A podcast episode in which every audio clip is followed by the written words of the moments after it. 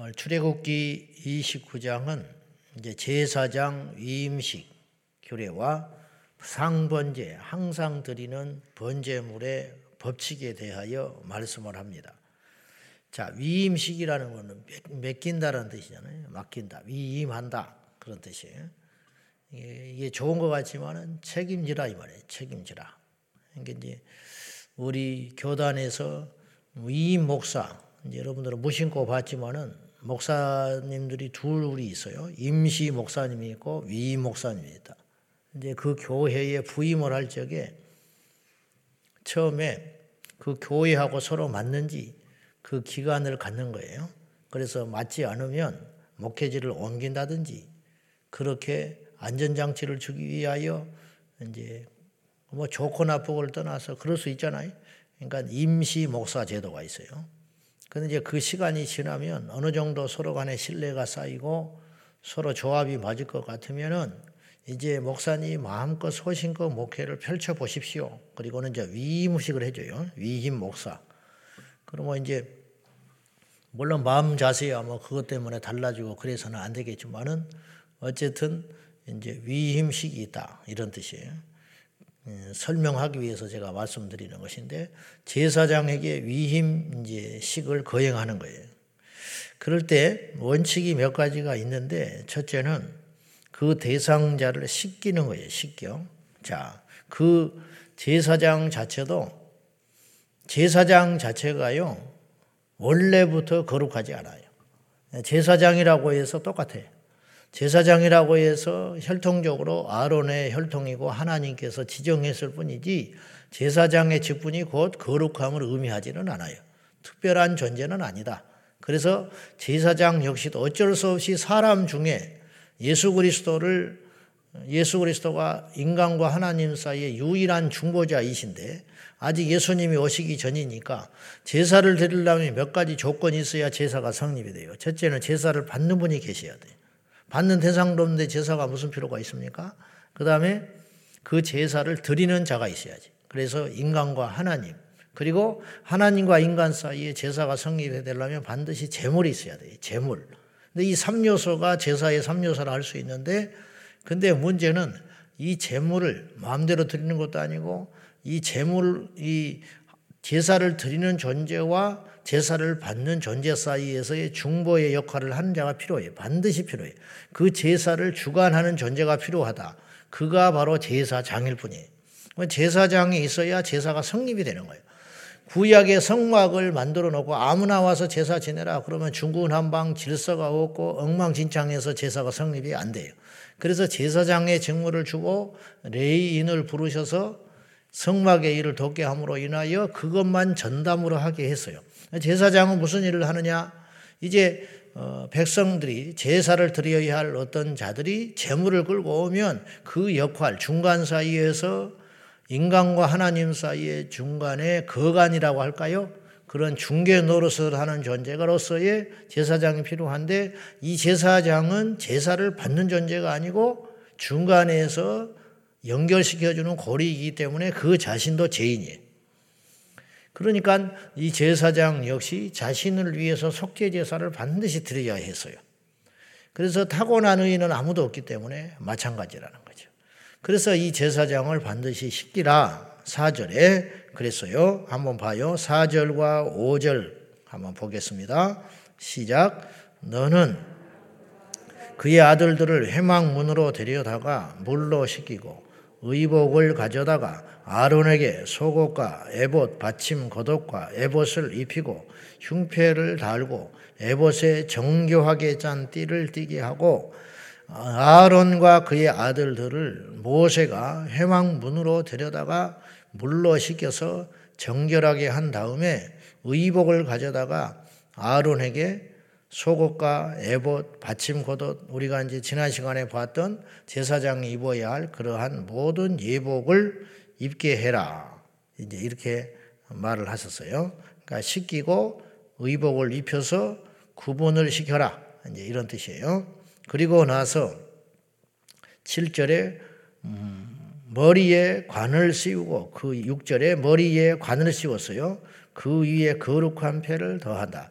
어, 생각나지요? 관을 씌우고 그 앞에는 뭐라고 쓴다고요? 여호와께 성결 그렇게 딱 써 있는 거예요. 여호와께 성결. 그러니까 백성들이 제사장을 보면 뭐가 제일 먼저 눈에 띌까요? 성결이라는 것이 딱 눈에 띄는 거죠. 그렇구나. 그러니까 우리도 영적으로 이마에 다 써 있는 거예요. 저나 여러분이나 이 시대의 제사장이기 때문에 왕 같은 제사장이요. 백성이요. 거룩한 백성이라 했으니까 우리가 신학적으로는 우리 모두가 이 신약 시대에 어, 주님 앞에 거룩한 제사장이 되는 거죠. 예수께서 대제사장이 되시고 우리는 다 제사장이 되는 거예요.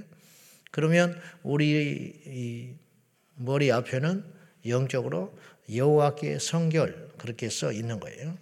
그 다음에 7절에 관유를 가져다가 그의 머리에 부어 바르고 관유라는 말은 부을 관자에 물을 대다 관자에 관자가 뭐 물을 붓는다. 그 다음에 붓는다. 그 다음에 물을 갖다 댄다. 그 관자예요. 그 다음에 기름 유자지요. 그러니까 머리에 붓는 그 기름을 특별한 기름을 가져다가 그의 머리에 부어 바르고 그래서 구약의 이 머리에 기름을 붓는 대상은 세 존재다. 제사장, 왕, 선지자. 그래서 이들을 구분해 가지고 이때부터 기름 부어 부어지는 그 순간부터 제사장이 되는 거예요. 기름을 부은 순간부터 왕이 되고 사무엘이 다윗에게 기름을 붓지요. 그래서 이것이 3대 이제 원칙인데 기름을 붓는 대상은 세 대상이 있었다. 그러니까 이것은 이제 기름을 붓는다는 거예요. 그래서 그의 기름을 부어서 구분시킨다. 그의 아들들을 데려다가 그들에게 속옷을 입히고 아론과 그의 아들들에게 띠를 띄우며 관을 씌워 그들의 제사장 그들에게 제사장의 직분을 맡겨 영원한 규례가 되게 하라. 너는 이같이 아론과 그의 아들들에게 위임하여 거룩하게 할지니라. 쉬지 않고 반복되는 말이 성결, 거룩, 예복 그런 뜻이 거룩이 생명이라. 거룩이 생명. 여러분 어, 제사장 우리 성도나 주의 종들로 볼 때 제사장으로 친다면 제사장에 있어서 제일 요구되는 게 뭐냐면은 거룩이다. 거룩. 이 시대가 점점 하나님과 반대로 가는 것은 뭐냐면 능력 위주의 세상으로 가는 거예요. 능력 위주의 세상, 외모 지상주의. 그 학벌, 보이는 거, 드러나는 거. 하나님은 그런 것에 별 관심을 갖고 있지 않으시다. 하나님이 제일 중심하게 보는 것은 거룩이다. 그런 뜻이에요. 그러니까 우리는 이제 세상적 사고들이 자꾸 밀려오니까 수단과 방법을 떠나서 1등만 하면 되고 성공하기만 하면 되고 쟁취하기만 하면 되고 막 이런 거 있잖아요. 막 이렇게 하다 보니까 세상이 점점점 험악해지고 불행해지는 거예요. 그때는 잘 모르는데 점점점 불행해지는 거예요. 거룩하지 않기 때문에. 거룩이라는 단어는 이 시대에서 외면받고 있는 단어 중에 하나예요. 거룩, 성결 그런 데 관심 없어요. 근데 교회조차도 점점점 그런 추세를 닮아가는 것 같아서 답답하다는 거지. 저도 까딱하면 그리져 버리고 사는데 우리 모두가 힘쓰고 노력해야 할 것은 우리가 오래 하나님 앞에 쓰임 받으려면 그리고 하나님 앞에 심판날에 반드시 서게 될 때인데 주님께서 보는 것은 얼마나 큰 일을 얼마나 대단한 일을 했느냐를 보지 아니하시고 우리의 상태를 보신다. 상태. 네 상태가 어떠냐? 상태라는 것은 거룩을 말하는 거예요. 거룩. 그래서 우리가 다 죄인이고 부족하지만은 그러니까 이것이 더 필요한 거예요. 죄인이고 부족한 음, 부족하다 못해 아주 형편없는 저희들이지만은 그래서 하나님 앞에 이것을 놓치지 않으면 끝장난다는 생각을 가지고 끊임없이 우리 모두가 거룩에 힘쓰는 그래서 성도, 성도, 하나님께 속한 모든 것은 성자가 들어가는 거예요.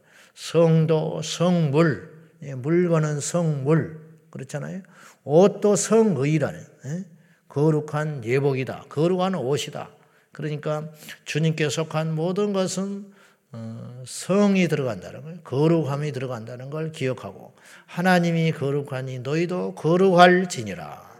기도의 응답을 받으려면 거룩해야 하고 예배자가 진정으로 되려면 거룩해야 하고 하나님 앞에 쓰임 받으려면 거룩해야 한다.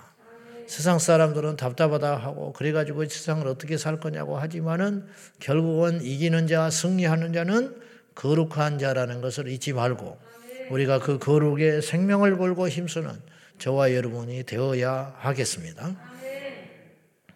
그 다음에 이제 제복을 입고 예복을 입히고 위임하여 세운 다음에는 속죄제를 거행하게 되어 있다.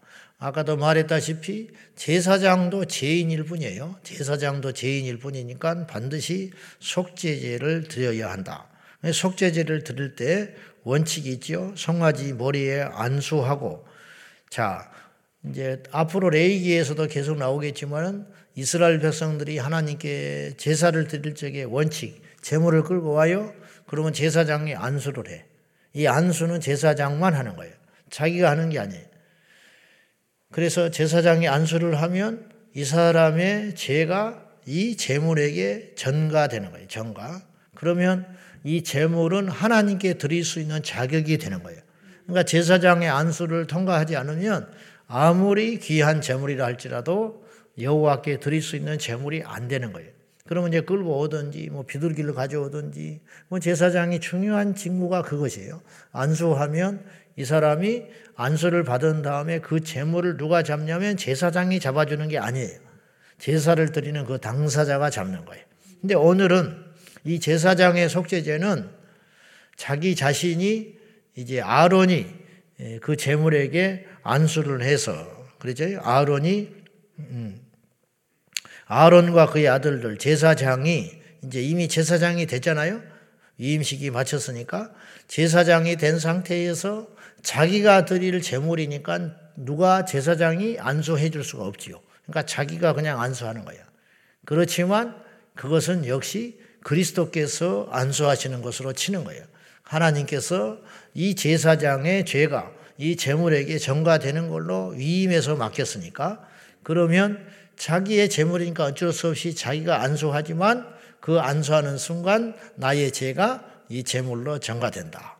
그리고 이제 이 전가된 이 재물을 가지고 여호와께 속죄 제사를 드리는 거예요. 드릴 적에 12절을 봐요.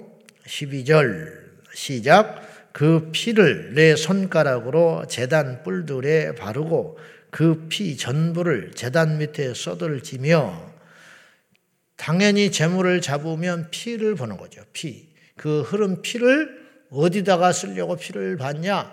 그 피를 받아서 재단에 이 재단이라는 것은 생략됐지만은 번재단을 말하는 거예요. 번재단. 해망 마당에 있는 성망 마당에 있는 우리가 번재단 봤잖아요.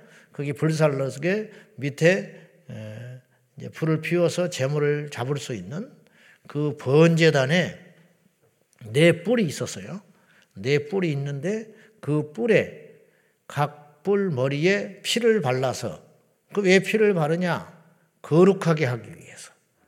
그래서 이 번제단 역시도 더럽혀진 번제단이라 여기고 거기에 뿔을 발, 뿔에 피를 바름으로 인하여 그 번제단을 거룩하게 한 후에 그 잡은 재물을 그 위에 놓고 불살라서 여호와께 드리고 똥과 내장과 그 밖의 부산물은 해막 밖으로 가서 버린다. 이렇게 이야기, 불살라서 버리는 걸로 그렇게 말씀을 하셨어요. 자, 그러면 여기서 궁금한 것은 그 재단의 뿔에 피를 바름으로 정결하게 된다 했는데 여러분 묻겠습니다. 물로 씻은 게 깨끗해요? 피로 씻는 게 깨끗해요? 응? 물로 씻는 게 깨끗해? 응? 여러분은 세수를 필요합니까? 샤워를 필요하시나요? 어? 당연히 물로 씻는 게 깨끗하지요. 근데 하나님의 원칙은 피로 씻으라는 거예요. 여러분 피로 씻으면 그것이 깨끗해집니까? 인간적으로 더 더럽혀지지. 그 재단의 불은 계속 피가 묻어 있는 거예요, 지금. 피 흘려 있는 게 그게 깨끗하냐고, 더럽지. 피 묻은 것을 물로 닦아내고, 깨끗한 흥급으로 닦아야지. 근데 하나님께서는 피를 받으신다는 거예요. 하나님이 그렇게 한다니 어떡할 거예요? 하나님의 정확이 나름이신데 하나님께서 피를 보시고 정결하게 하는 거예요. 피는 생명에 있다 그랬어요. 피는 생명. 모든 생명체는 피가 있어. 우리 몸에서 피가 빠지면 우리는 살 수 없어요. 아무리 의학이 발달하고 과학이 발달하지만 피를 한 방울도 만들 수 없는 게 인간이에요. 신기하지 않습니까? 피도 만들어내면 되잖아. 공장에서. 닌게를 만들듯이 막 만들어내면 우리가 수혈할 필요가 없잖아. 혈액형에 따라서 피를 만들어내면 되는데 앞으로 주님 오실 때까지 인간은 피를 못 만들어요. 왜냐? 그 피는 그 생명을 의미하는 것이기 때문이에요. 피는 하나님께서 만들어 주시는 거예요. 그래서 피채 먹지 말라라는 말은 그 피가 생명에 있는 것이니까 이 고기를 취하여 먹기는 하되 그 생명의 주관자는 하나님이심을 잊지 마라. 그런 의미로 피를 먹지 못하도록 어, 엄하게 말씀하신 거예요. 그러니까 뭐 다른 이유는 없어. 하나님께서 그 피를 바름으로 그것을 깨끗하고 의롭게 받으시는 거예요. 그리스도께서 이 땅에 피 흘려 죽으신다고 인류의 죄가 속량이 되느냐? 그런 질문을 할 필요가 없는 것이라는 거예요. 왜냐? 하나님께서 그렇게 정해 놓으셨다. 그건 단순한 그 피는 단순한 피가 아니고 그래서 다른 사람의 피는 혈액이 없는 거예요. 어떤 피만 혈액이에요. 주님이 돼지를 잡아서 돼지도 피가 있지만 돼지의 피를 바르라고 하지 않으셨어요. 왜냐? 돼지는 부정한 짐승이기 때문에. 예수 그리스도 외에 어떤 존재도 십자가에서 피 흘려 죽어봤자 아무런 의미가 없어요. 십자가에서 예수님만 그때 죽으신 게 아니에요. 그날 그 시에 예수님과 함께 두 명의 강도가 같이 죽고 그들도 똑같이 고통받았고 그들도 똑같이 피 흘려 죽었으나 그 피 때문에 인류가 구원받는 게 아니고 오직 의로우신 예수님의 피로만 우리가 구원받은 거예요. 그렇잖아요? 그러니까 예수님의 피만 인류 역사를 죄를 대속하는 효과가 있다라는 거예요. 돼지의 피는 필요가 없어요. 하나님께서 지정하지 않는 재물의 피는 아무런 효과가 없고 그건 오히려 악한 죄가 되는 거예요. 다른 불을 들여도 죽는데 만약에 돼지를 잡아서 피를 발랐다면 그 사람은 즉사해서 죽어요. 왜냐? 여호와를 모욕하는 것이니까. 그래서 주께서 지정하신 재물, 숫 양과 숫 염소와 그리고 수송아지 등등 비둘기의 피 이런 것들로 재단에 뿔을 바르게 하여 내 죄를 정결하게 하라. 예수님의 피로만 우리를 정결하게 한다. 그러니까 우리가 하나님 앞에 질문을 던져야 하고 던질 수 없는 질문이 있는 거예요. 왜 예수님만 구원이십니까? 그건 질문이 안 되는 질문이라는 거예요. 아시겠어요? 그런 건 아니에요. 왜 하나님 인간에게 수명을 이렇게 정하셨습니까? 그건 안 되는 질문이라는 거예요. 주님, 나에게 왜 권한을 주십니까? 라는 질문할 수 있어요. 왜 나에게 이런 권한을 주십니까? 그러면 답을 주셔요. 하나님이. 너를 연단하는 것이 나는 동, 내가 선을 이루게 하시라는 동, 더 큰 선물을 주려고 한다는 동, 그러한 응답에 대한 그 질문에 대한 응답은 줄 수 있지만 왜 예수님만 우리의 구원자가 됩니까? 다른 자는 우리의 구원자가 될 수 있잖아요. 그런 질문 자체는 성사가 안 된다는 거예요. 세상 사람들은 그래서 이해를 못 하는 거예요. 왜 오직 예수냐고. 왜 십자가냐고 이야기하지만 그건 질문의 대상이 될 수 없다라는 것이죠. 주님이 정하셨어요. 물로 정결케 되는 게 아니라 피로 정결케 되느니라. 이게 하나님의 구원의 방식이다. 이런 뜻입니다. 그리고 이제 이 음식이 이제 어 번제도 있고 속죄제도 있고 화목제도 있어요.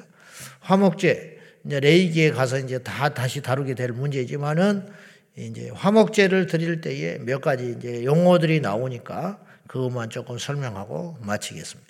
요제를 드린다. 요제라는 말 들어봤잖아요. 요람이라고 하잖아요. 애를 흔드는 거, 요람. 이게 흔들 요자예요. 그러니까 흔들어서 재물을 이렇게 이렇게 흔들어서 드린다 해서 요제.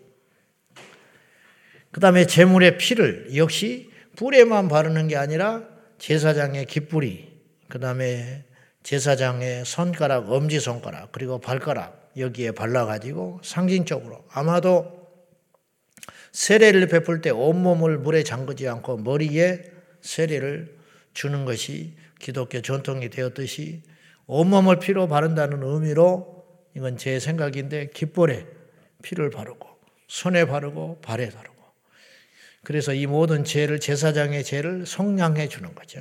재단을 거룩하게 한 다음에 제사장의 신체에 피를 바름으로 제사장의 육체 또한 지난날에 자연인으로 살 때의 모든 죄를 성량함으로 하나님께서 그를 새롭게 성결하시고 구분시키셔서 사용하신다.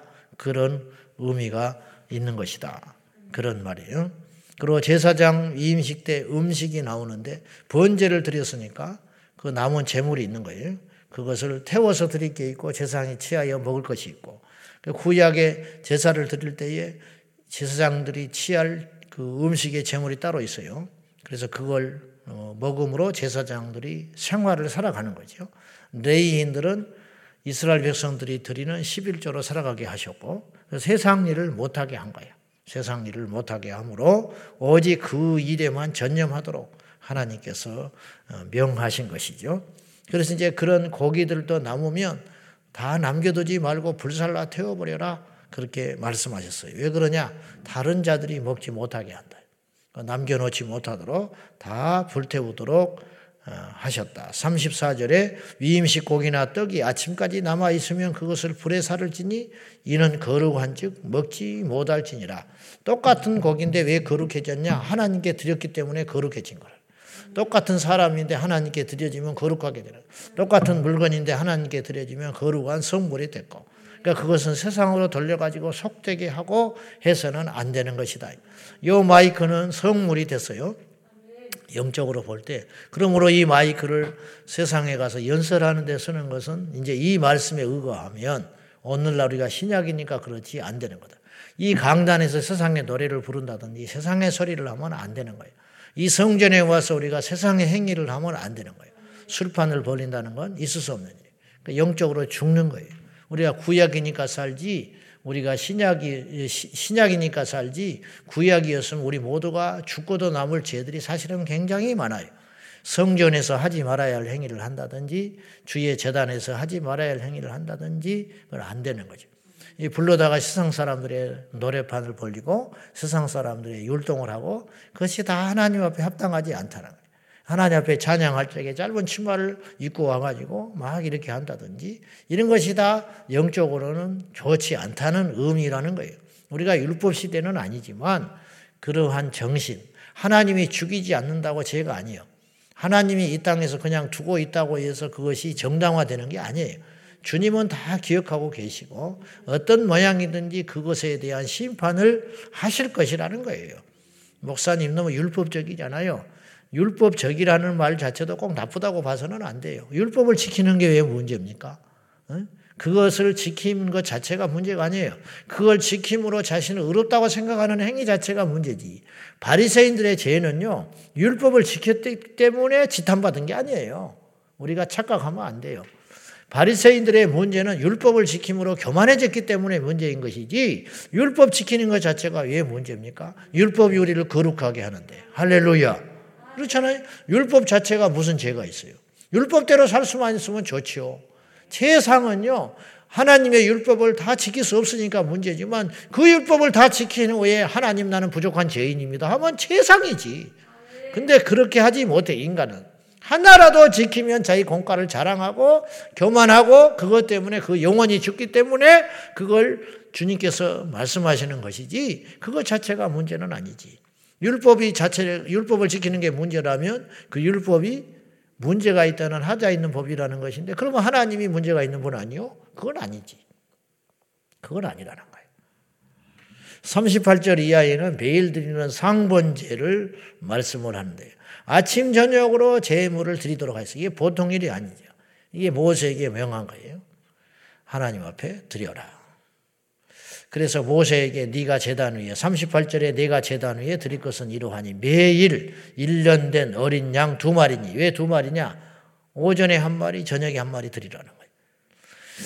모세는 이걸 계속 수행했어요. 성경에 없어서 그렇지. 그 바빴던 모세가 이건 계속했다. 우리가 아무리 바빠도 하나님께 나와서 하루에 두 번 하나님께 내 기도를 드리고 나를 보여드리는 행위, 상번제는 이건 꼭 드려야 한다. 이런 뜻이에요. 우리가 아무리 세상이 뒤집어지고 바쁘고 힘들고 죽을 지경이 생겨도 여호와 하나님 앞에 영적으로 우리 자신들을 드리는 것 이것은 잊지 말아야 한다. 그런 뜻입니다. 우리 모두가 그것을 드림으로 자 42절 이것이 짐같지만 복인 이유가 있어요. 42절 마지막으로 보겠습니다. 시작. 이는 너희가 대대로 여호와 앞 회막 문에서 늘 드릴 번제라. 내가 거기서 너희와 만나고 내게 말하리라. 만나 주신대. 뭘 통해서? 제사를 통해서. 매일 드리는 상번제 오전과 저녁에 두 번의 일상적으로 드리는 번제로 인하여 하나님이 내가 너를 거기서 만날 것이고 그 제사를 통해서 매일 드리는 제물을 통하여 내가 너를 만날 것이고 내게 말하리라. 새벽 기도가 복이죠. 새벽 기도에 하나 우리를 만나 주신대. 그리고 우리에게 뭔가를 말하신대요. 지금도 여러분이 설교를 통해서 뭔가 말씀하셨고 이따 기도를 통해서 또 하나님 말씀하시는 거예요. 복이지요. 여러분 그렇게 하나님과 만나고 음성을 듣고 살아가는 사람과 그것이 없이 살아가는 사람들하고 세상에 살면 경쟁이 되겠습니까? 그래서 하나님을 만나고 뵙고 음성을 듣는 횟수와 양이 많아질수록 우리는 세상에서 실수하지 않고 승리하게 되는 것이다. 짐으로 여기지 마시고 예배를 짐으로 여겨지는 이 약한 세대에서 횟수가 중요하냐고 따지는 그들에게 향하여 아버지를 만날수록 아버지와 친밀해지는 것이고 하나님과 만날수록 친밀해지는 대통령을 1년에 한 번은 만난 사람하고 매일 만나는 사람하고 권력의 크기가 같겠습니까? 날마다 만나는 자가 그거 자체가 권세고 힘이다. 우리가 하나님을 만날수록 우리에게는 힘이 생긴다는 하나님을 만날수록 능력이 생기는 것이고 하나님 만날수록 지혜가 생긴다는 걸 꼭 알고 우리 평생 예배자가 되시기를 주님의 이름으로 축원합니다. 기도하겠습니다. 이 시간에 기도할 적에 주여 날마다 주를 뵙기를 원합니다.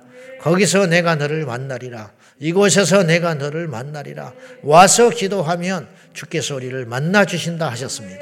주님 만나기 원합니다. 날마다 만나기 원합니다. 말씀하여 주시옵소서. 이 아침에도 여호와를 만나며 여호와의 음성을 듣고 오늘 한날을 승리하는 날 되기를 위하여 다 같이 기도하겠습니다.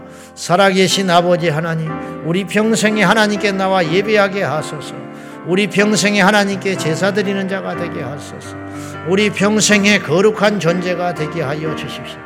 여호와께 날마다 깨어 있어서 아침과 저녁으로 조석 간에 하나님께 번제를 드림으로 인하여 깨어있는 성도들 다 되게 하시고 깨어있는 예수의 사람들이 다 되게 하시고 깨어있는 하나님의 종들이 다 되게 하여 주십시오. 아버지 하나님 이 땅을 우리의 힘으로 살아갈 수 없습니다. 우리의 지혜로 이길 수가 없습니다. 하나님을 만나고 하나님께 힘을 받고 하나님의 음성을 듣고 하나님께 지혜를 구하며 하나님으로부터 모든 지혜와 모략의 신이신 여호와께 모든 인간 세상 사이에 모든 전략과 처세와 지혜를 배우며 하나님의 뜻에 순종하여 나아가는 우리 모든 종들이 다 되게 하여 주십시오. 여호와께 성결하라. 하나님 앞에 거룩하라.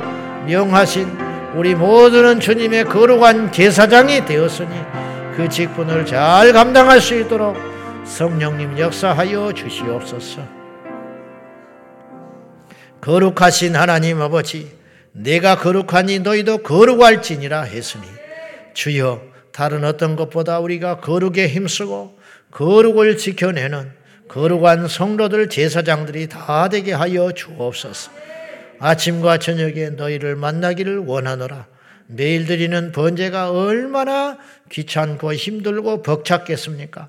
제물을 준비하여 아침과 저녁으로 시간을 정해놓고 세상의 일상을 뒤로 한 채 하나님께 번제를 드린다는 것은 결코 넉넉지 않았으나 모세가 그리함으로 40년 광야를 승리할 수 있었듯이 우리도 하나님께 제사하고 하나님을 뵙고 하나님을 만나고 하나님의 음성을 들음으로 승리하게 하여 주시옵소서.